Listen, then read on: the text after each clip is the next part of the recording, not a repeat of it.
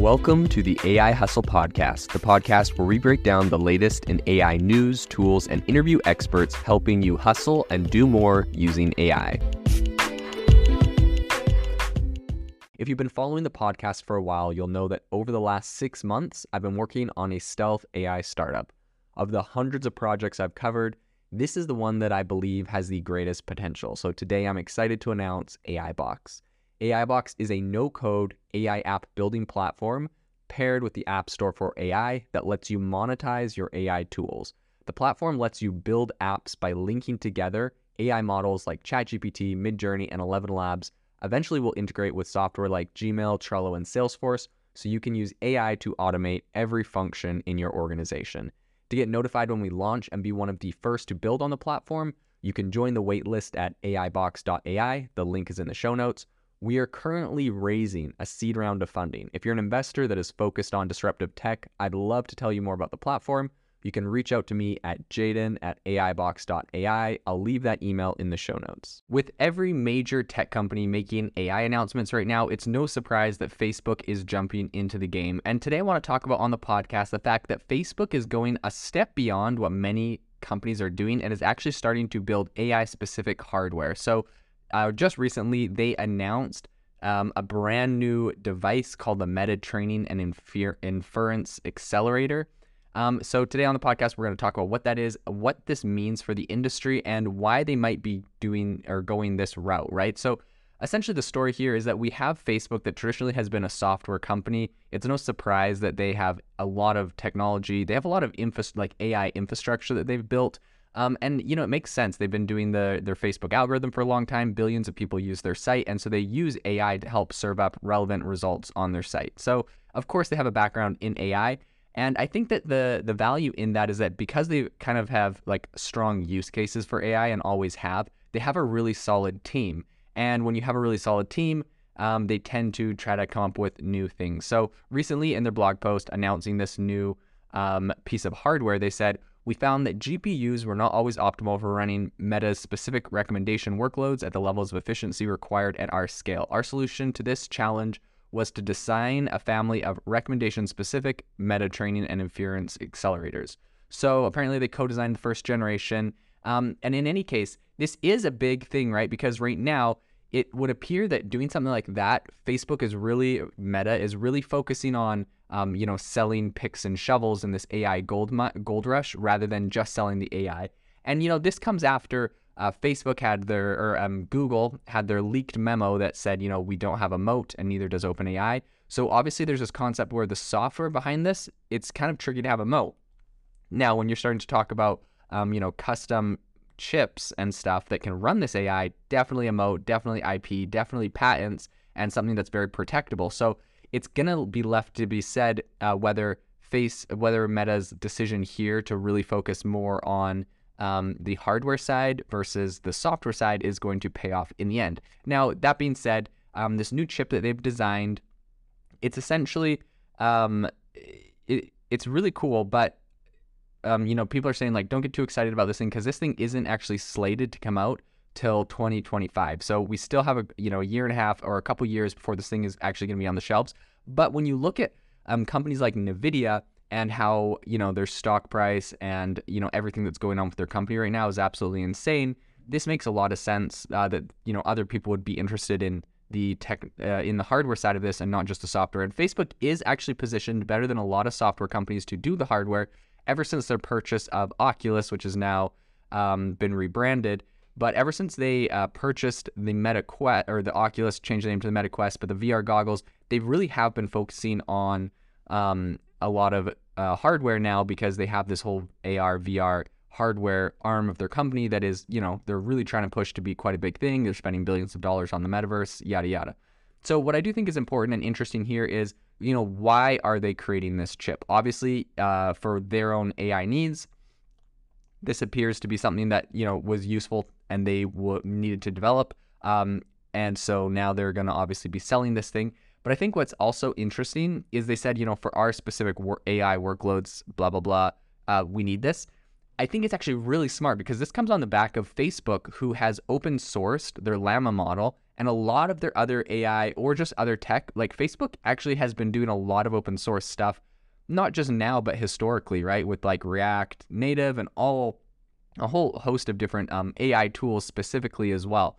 And so I think that this is actually really smart of them, um, well played on their part to release a model like Llama, um, and then to release, you know, I'm assuming their chips are going to be like hyper um, optimized for their own models, and so they're they're putting out these open source models. It's going to take time for everyone to really get them, integrate with them, build with them. Um, but there's going to come a point when if you want the you know the best um, if you want the absolute best experience on their Llama model, you're probably going to want to get their chip uh, that is running your uh, that is running your AI model. And so it's it's honestly a really clever way to go about doing that, in my opinion, because other people like OpenAI, um, they're never going to open source. Obviously, eh, never say never. I guess they have open source some AI models, but like ChatGPT is like their big cash cow right now. So until something incredible and bigger comes out, um, I don't see them or Facebook relinquishing control of that. So Facebook already has given up control of its big model, which is um, yeah, better in a lot of ways. People are saying um, it requires a lot less computational power to train stuff on it. Um, and in addition to that, now they will have this chip that is going to be optimized for that. One can assume. So I think this is going to be a really big uh, growth for them in addition to that chip they're doing, they also introduced a new, it's called the ASIC, um, specifically to help with video transcoding. Um, and so it's, it's called the MSVP um, or Meta Scalable Video Processor. And essentially, it's designed to support, support both the high quality transcoding needed for VOD as well as like just the low latency that you're going to need and faster processing time um, that live streaming requires. So obviously, these are tools that are built right into Meta. Like obviously, people are going to be live streaming right on their platform, and so building tools that increase, um, you know, the user experience for their own platform is going to be really key and really beneficial for them. And if they already go through all of the R and D research and development to uh, create these new chips, why wouldn't they just sell them um, in the future? In addition, uh, Meta said in a separate blog post to the one announcing this, they said in the future, um, it will help bring things like AI made content and AR and VR specific content to Meta's apps. So obviously, um, there's you know two sides to these this hardware where a, they can have it uh, running AI models specifically, but also it's going to be helping um, build out their AR and VR play. This is really interesting from Facebook. Um, honestly, I give them credit; they have not abandoned their crusade of AR and VR. Um, it definitely has been stale and not highly looked upon um, by a lot of people who think it's a waste of money, but they are still investing in there. And I feel like Facebook has kind of taken this whole AI wave to um, to like they, they've taken this and applied it to that business where they're essentially integrating more things and building things that are good for AI and also for the AR VR play. And maybe they'll be the winners in that AI AR VR play um, as we see that the, the space is about to get more popular when Apple is set to announce their own AR headset. So it'll be really interesting to see what happens there. I think Meta is also currently working on sort of a next generation data center they announced that is going to be AI optimized and faster and more cost effective to build. And when you think about like why they're doing that, um, I think that when you look at like the the possibilities for alter for in AR and VR with AI specifically, I think it's going to be really incredible to um, it's going to be really powerful for them to have like very AI optimized data centers where they can have really powerful AI experiences inside your VR goggles. You could be talking to someone, um, and one of the hardest parts right now is kind of the latency between like if you had an AI life coach, for example, that you wanted to like literally talk to you would speak, the AI model, like Whisper, would have to listen and it take your input, and then it would have to send it over to something like ChatGPT to um, to like respond to, and then it would have to turn that into audio, which takes a while to process, and then it would have to send it back to you. So there's a lot of latency in that. But if we can get to really AI optimized uh, data centers, or if Facebook can, they can make processes like that and all sorts of different things really seamless and smooth.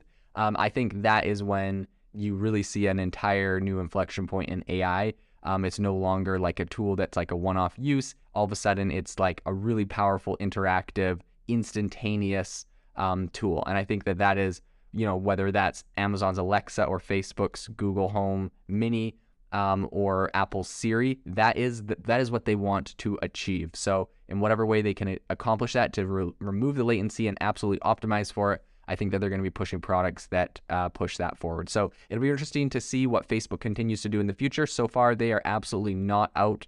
Um, of the AI race, and they have entered an entirely new aspect, which is now hardware. If you are looking for an innovative and creative community of people using ChatGPT, you need to join our ChatGPT creators community. I'll drop a link in the description to this podcast. We'd love to see you there where we share tips and tricks of what is working in ChatGPT. It's a lot easier than a podcast as you can see screenshots, you can share and comment on things that are currently working. So if this sounds interesting to you, check out the link in the comment. We'd love to have you in the community.